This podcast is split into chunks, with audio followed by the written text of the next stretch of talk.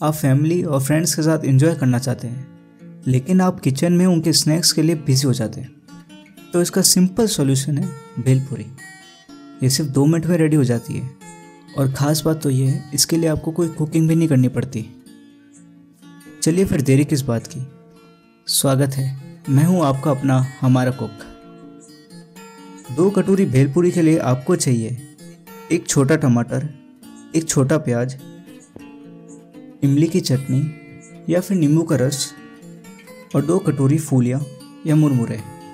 तो सबसे पहले एक बड़े से बोल में, ताकि ये सब कुछ अच्छे से मिक्स हो सके।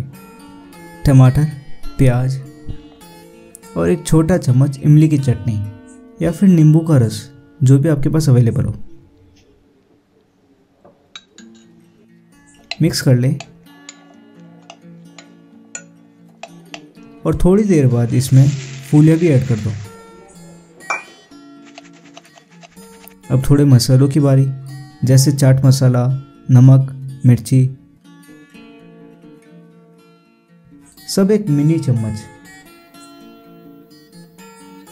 अगर भेलपूड़ी आप ये बच्चों के लिए बना रहे हैं, या वो लोग जो लाइट खाते हैं तो थोड़ी सी इसमें मिर्ची कम डालना, और बाद में थोड़ा सा केचप भी ऐड कर लेना।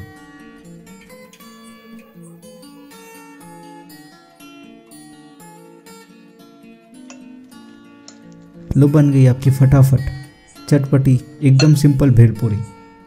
सर्व करें इसको अपनी मनपसंद भुजिया के साथ।